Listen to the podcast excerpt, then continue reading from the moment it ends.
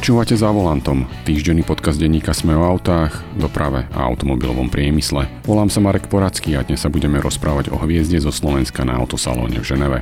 Ešte predtým si vypočujte krátky prehľad správ.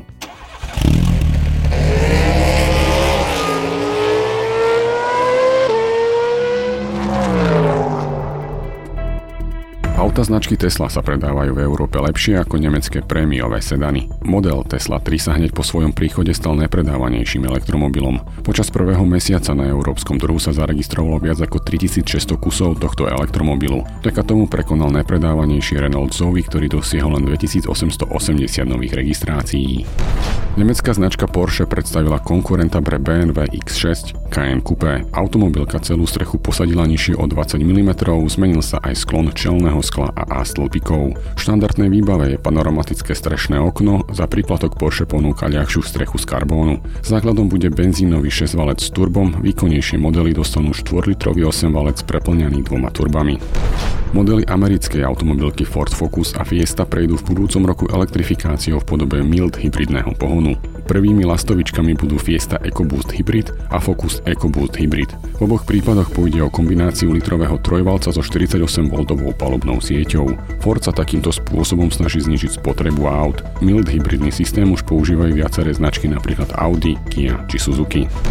Škoda 100 a 110 slávi polstoročie. Oba modely sa začali vyrábať v roku 1969. Síce išlo len o dôkladnú modernizáciu modelového radu MB, no dala vzniknúť dvom pretekárskym legendám. Prvý prototyp tohto auta sa vyrobil ešte v polovici 60. rokov minulého storočia. Vpredu sa usídlila dvojica guľatých svetiel, zadne dostali podobu úzkých vodorovných pásov. Auto sa vyrábalo 8 rokov, jeho produkcia sa ukončila v roku 1977. Bratislavský závod Volkswagen čaká opäť sporo platy. V najbližších týždňoch sa tam začne kolektívne vyjednávanie. Debatovať začnú v úplne inej situácii, keď závod nemá jasnú budúcnosť, prepúšťa agentúrnych zamestnancov a nepríjma nových ľudí. Rokovanie o platoch naposledy prebiehali v roku 2017, čo vyústilo až do štrajku. Aj o týchto novinkách si môžete prečítať na webe auto.sme.sk.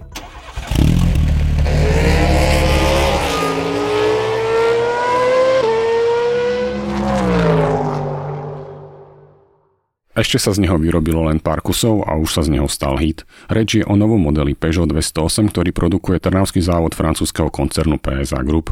Hoci vôbec prvé auto najnovšej generácie Trnavská fabrika vyrobila koncom minulého novembra, k zákazníkom poputuje až v druhej polovici tohto roka. Budú si môcť vybrať medzi benzínovým, dízlovým a elektrickým pohonom. Ako vyzerá, koľko bude stáť a akým podielom k jeho výrobe prispela Trnavská fabrika? Aj o tom sa budeme rozprávať s Ivanou Orviskou, hovorkyňou importéra Peugeotu na Slovensku a Petrom Švecom, hovorcom Trnavského závodu francúzského koncernu PSA Group. Pani Orviska, Čakali ste, že z toho auta bude taký hit na ženevskom autosalóne, ako sa z neho stal? Ťažko povedať, že či sa to čakalo alebo nečakalo. V každom prípade každý nový model očakáva nejaké prijatie od verejnosti a pretože je to model veľmi e, dostupný širokej verejnosti, tak všetci sme čakali a vedeli, že z tej rady 2 Peugeot vždy mal také slávne modely, či už to bola nejaká 205, ale aj 206 a boli to vždy najpredávanejšie modely ale až taký veľký úsmech, čo sa prejavil priamo na autosalóne v Ženeve sme nečakali. A čo to podľa vás spôsobilo? Určite to bol e, design. Oficiálny slogan pre tento nový Peugeot 208 je futuristic a young, ale keď sa pozrete, alebo keď ste videli nejaké fotografie, tak ste videli, že to auto je síce nižšie, a je trošku širšie, ale je ten dizajn veľmi vydarený a veľmi oku taký ľúbivý a to si myslím, že strašne pritiahlo ľudí. Aké novinky prichádzajú s novým eh, modelom Peugeot 208?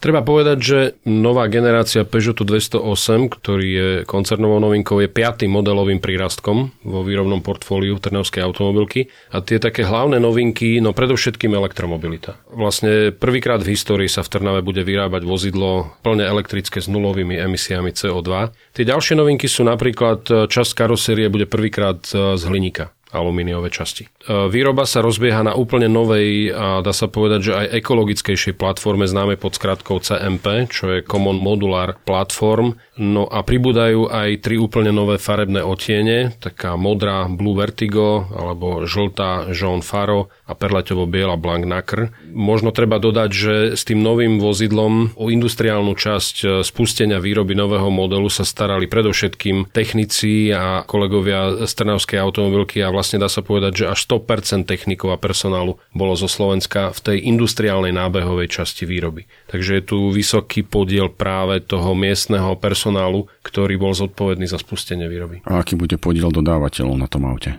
To je dobrá otázka, ale neviem na ňu v tejto chvíli odpovedať, ale ten podiel bude, nepoviem vám celkom presné číslo, ale bude určite minimálne 60, možno 65% a viac. Keď hovoríme o Slovensku a strednej Európe, to znamená o tomto regióne. A čím sa teda chcete odlišiť od konkurencie? Čím má byť pánová 208 iná od svojej priamej konkurencie, čo je Renault Clio? No v prvom rade to, že je krásna, moderná, že má krásny štýl, dizajn športový a výbavu takú, na ktorú ostatné autá e, nemajú. Napríklad ten iCockpit nemá žiadny malý model. Reč bola o tom, že toto vozidlo bude mať aj elektromotor, elektropohon. A my sme zvyknutí doteraz, alebo prevažuje to, že elektromobil je elektromobil u iných značiek. A termické vozidla sú zase termické. Tu pri novej generácii 208 je práve zaujímavé to, že v rámci jednej karosérie alebo škrupinky, keď to tak nazvem, veľmi ľudovo, si ten zákazník e, proste vyberie druh motorizácie. Jednoducho, my veríme, že zákazníkom sa toto vozidlo bude páčiť a všetko nasvedčuje tomu, že sa páčiť bude. Aj to, čo sme zažili na autosalóne a povedzme aj my v automobilke pri reakciách od zamestnancov sme zažili iba pozitívne reakcie. A jednoducho zákazník má možnosť si vybrať motorizáciu, akú bude chcieť, akú uprednostňuje. Či chce benzínový motor, alebo dízlový, alebo elektromotor. Bude na ňom samozrejme, že e, aj cena bude zohrávať istú úlohu, ale na tomto modeli je zaujímavé to, že pod jednou karosériou budú vlastne všetky druhy aktuálne komerčne využívaných druhov pohonov. Pani Juriska, ste spomenuli, že to auto sa trošku zmenšilo a váš teda, alebo hlavný konkurent e, Peugeot 208 je Renault Clio. Nebude to príliš malé auto v porovnaní s týmto konkurentom?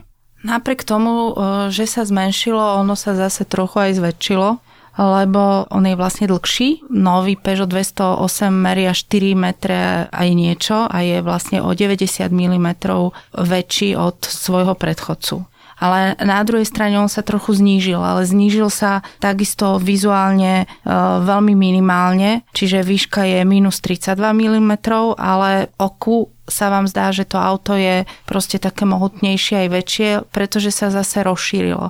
Čiže nedá sa povedať, e, že by bolo menšie. Má trošku menší kufor, ale napriek tomu v tomto segmente človek ani neočakáva nejaký veľký objem batožinového priestoru.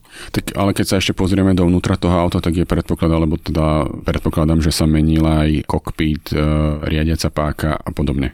V podstate Peugeot 208 už tradične bol vlastne nositeľom tej novej cesty toho interiéru značky Peugeot, čo nazývame aj cockpit. Vlastne v Peugeote 208 sa to prvýkrát uviedlo a teraz zase v novom Peugeote 208 je v svetovej premiére nový aj cockpit uvedený ale s čom to spočíva, je to vlastne ergonomické sedenie vodiča, čiže značka dbá na to, aby vodič sedel tak, ako má sedieť v pravých uhloch, či máte kolena v pravom uhle, chrbát v pravom uhle a ruky máte takisto položené na tom malom volante do pravého uhla a ten priestor pred vami, keď sa pozeráte, je priamo, čiže ono, celý ten priestor sa tak otvoril. A novinka je v tom, že je tam väčšia obrazovka, sú tam nové technológie, ale veľmi zaujímavé je to, že nedávno sme uviedli nový model Peugeot 508 a aj cockpit v modeli 208 je ďalšej generácie, čiže modernejší. Vy ste už sedeli v tých autách? Áno, sedeli, ale len v statických verziách. Ja áno, práve dnes. Dokonca som mal možnosť aj sa hýbať, síce na veľmi krátkých vzdialenostiach, ale áno.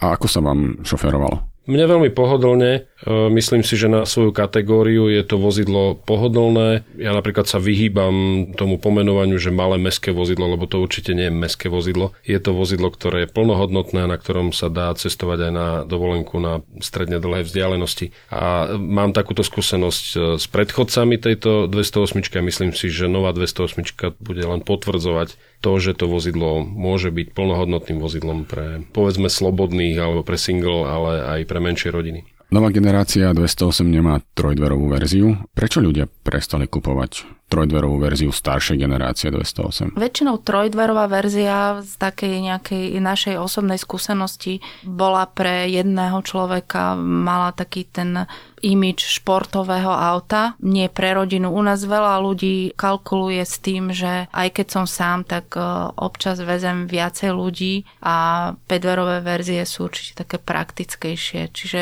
si myslím, že tam zvyťazila prakticnosť, pretože trojdverová verzia niekedy bola veľmi pekná, ako krajšia vzhľadovo aj dizajnovo ako tá 5 Pán Švec, závod hovorí, že toto auto sa dostane k zákazníkom až v druhej polovici tohto roka. Prečo? Vždy so spustením výroby teda nového modelu sú spojené aj isté technické, nechcem povedať, že prekážky, ale isté podmienky, aby to vozidlo mohlo byť e, pustené do predaja, respektíve aby mohlo byť ponúknuté zákazníkom. Vy musíte otestovať neuveriteľné množstvo parametrov a byť si istý, že to, čo e, v tej fabrike, v tej automobilke vyrobíte, že ten zákazník, ako sa hovorí ľudovo, neofrfle ani náhodou, ale že bude s tým produktom maximálne spokojný.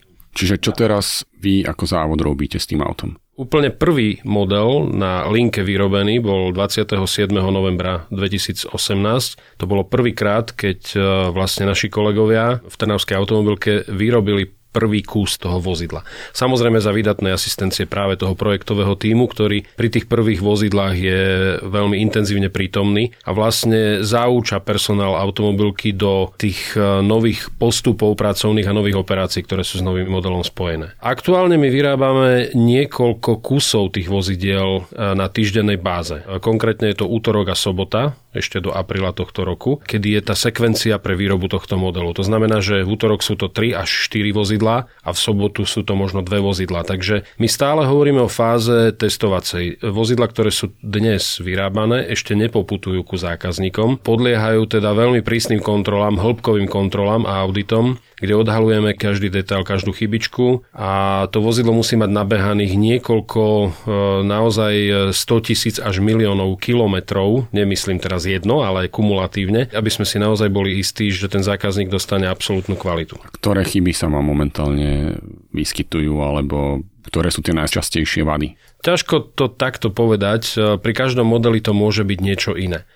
Každý model je niečím iný svojim vzhľadom, ale aj vnútorným vybavením. A najčastejšie sú to rôzne rezonancie e, dielov, či karosérie, alebo toho vnútorného vybavenia, plastov, povedzme prístrojovej dosky. Mm, keď vám to rezonuje a robí to taký zvláštny zvuk. Hej. Pochopiteľne potom sú to chyby funkcionality, aby ten motor, ako sa vraví, dobre sadol a aby povedzme predná zadná náprava nerobila hlúk a tak ďalej. Jednoducho postupne sa odlaďujú všetky chyby tak, aby na konci dňa to vozidlo vychádzalo z výrobnej linky bez ak akejkoľvek chyby podľa možnosti. A treba povedať, že Trnavská automobilka je v chybovosti, respektíve v kvalite jedna z najlepších a blížime sa ku ukazovateľu niekde okolo 95% vozidel, na ktorých nebola žiadna chyba identifikovaná. No pochopiteľne pri tom novom modeli to tak nie je. Tá úroveň e, počtu chýb sa znižuje postupne a postupne sa dostávame k tej úrovni, ktorú potrebujeme. Ale aby som odpovedal na vašu otázku, sme vo fáze testovacej, kedy vozidla u nás vyrobené ešte neputujú putujú k zákazníkovi, lebo stále sa jednoducho odlaďujú rôzne chyby tak, aby sme si boli absolútne istí. Ale sú to normálne lehoty, my v ničom nezaostávame, celý ten proces graduje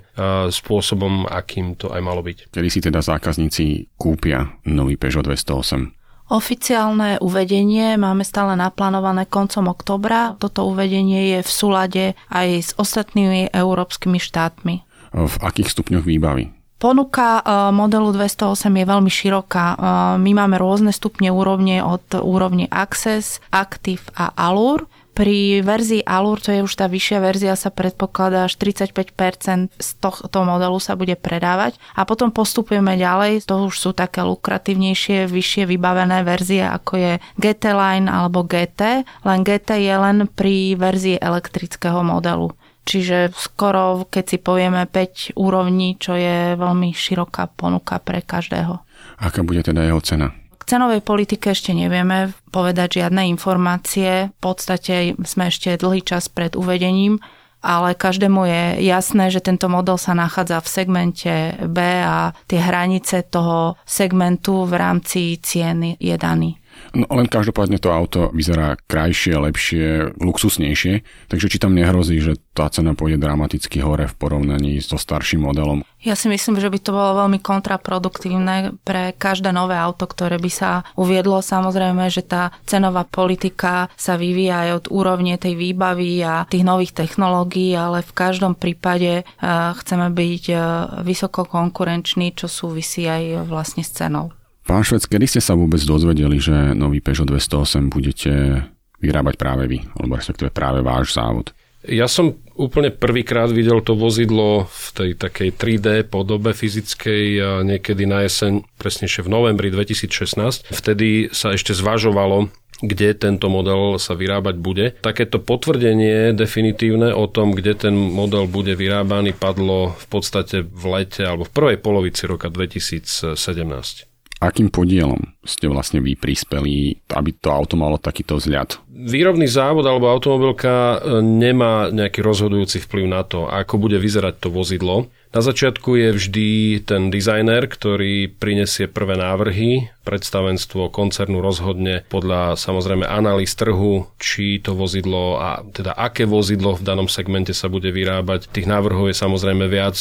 Bavíme sa o horizonte 5 až 6 rokov pred reálnym spustením e, výroby a následne potom najprv sa vyrobí plastová ako keby taká napodobenina toho vozidla, ale jednak jednej, teda je to model, plastový model doslova do písmena, má iba taký elektrický motorček, ktorým sa dokáže teda presúvať z bodu A do bodu B, ale až postupne potom to vozidlo chytá ako keby tú finálnu podobu. A tam je jeden zaujímavý moment e, vo chvíli, keď e, to vozidlo príde prvýkrát do výrobného závodu, kde sa jeho výroba e, spúšťa, tak e, zorganizujú sa z pravidla dve konferencie dodávateľov, kde prídu dodávateľia jednotlivých dielov. Lebo treba povedať, že výroba vozidla sa nedeje len v danej automobilke alebo na pozemku tej automobilky. Samozrejme, tam sa kompletizuje, ale je množstvo dielov, ktoré prichádzajú od dodávateľov a tí dodávateľia sú prvýkrát konfrontovaní s tým vozidlom ešte v takej tej podobe tej makety a oni e, si vlastne prvýkrát majú možnosť pozrieť to vozidlo a majú možnosť sa vyjadriť, či ten daný diel sú schopní vyrobiť a za akých podmienok, aké sú tam rizika a tak ďalej. Sám som bol svetkom debaty dizajnerov a s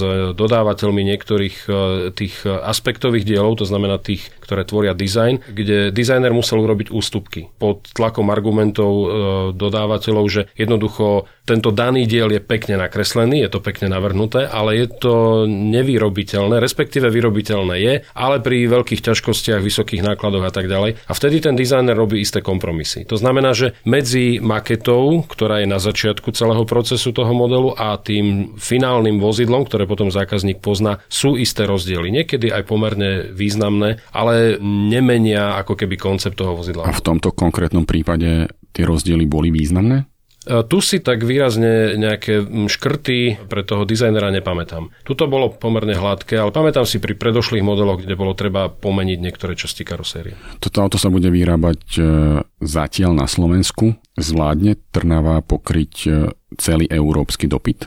To je veľmi dobrá otázka, na ktorú my v tejto chvíli odpovedať e, nevieme. Trnava je pripravená technicky na výrobu vozidiel určite nad úroveň 370 tisíc vozidiel. Povedzme, že je to dnes kapacita, nejaká technická kapacita, ktorá samozrejme pri istých úpravách a investíciách sa môže ešte dvihnúť hore ku úrovni okolo 400 tisíc vozidel, ale to už si vyžaduje isté úpravy e, výrobných liniek a výrobných procesov. My sme pripravení byť pri rozbehu výroby toho modelu a budeme. A v podstate v septembri sa začína ako keby taký rozbeh výrobných liniek do vyšších čísel A samozrejme bude všetko závisieť od toho, čo sa bude diať na trhu, ako trh príjme toto nové vozidlo. My dúfame, že pozitívne a máme pripravené isté varianty, o ktorých teraz nechcem hovoriť, e, kde dokážeme uspokojiť e, dopyt zákazníkov. Bude to vôbec prvé elektrické auto, ktoré sa vyrába v Trnave. Je tá výroba iná v porovnaní s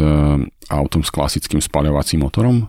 Tak o elektromobiloch sa hovorí, že sú o niečo jednoduchšie pre výrobu, že sú menej zložité. Do Trnavy ale pribudne časť prípravy toho úložiska batérií, keď to tak nazvem. To znamená miesta, kde tie batérie budú uložené. Tie nebudú dovážané hotové, ale budú v Trnave kompletizované. Takže pribudne istá časť výroby. Už dnes vlastne sa viac menej finišuje, alebo sme v takej fáze dokončovania linky, tzv. baterkárne, kde budú kompletizované tie bloky bloky batérií, ktoré sa potom už len vložia do tej platformy, do toho podvozku toho vozidla. Ale nedá sa tak úplne jednoznačne povedať, že by to bolo teraz výrazne iné. Tak ako bude to iné, samozrejme. Budú tam iné procesy, na tých pracovných postoch budú iné úkony ako doteraz, ale pre automobilku to neznamená nič, čo sa týka počtu zamestnancov, alebo keď mierite týmto smerom, tak eh, určite to bude mať neutrálny dopad. Tak to je na dnes všetko. Dnes sme sa rozprávali o novom modeli Peugeot 208 z trnavského závodu francúzského koncernu PSA Group.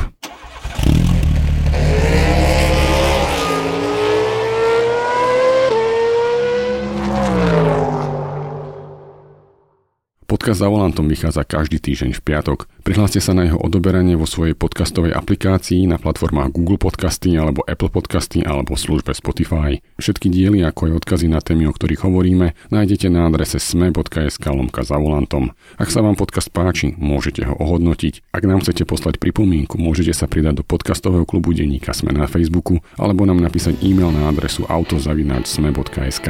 Ja som Marek Poradský a na výrobe tohto podcastu sa podielali aj Peter Zeman a Matej Ohrabol.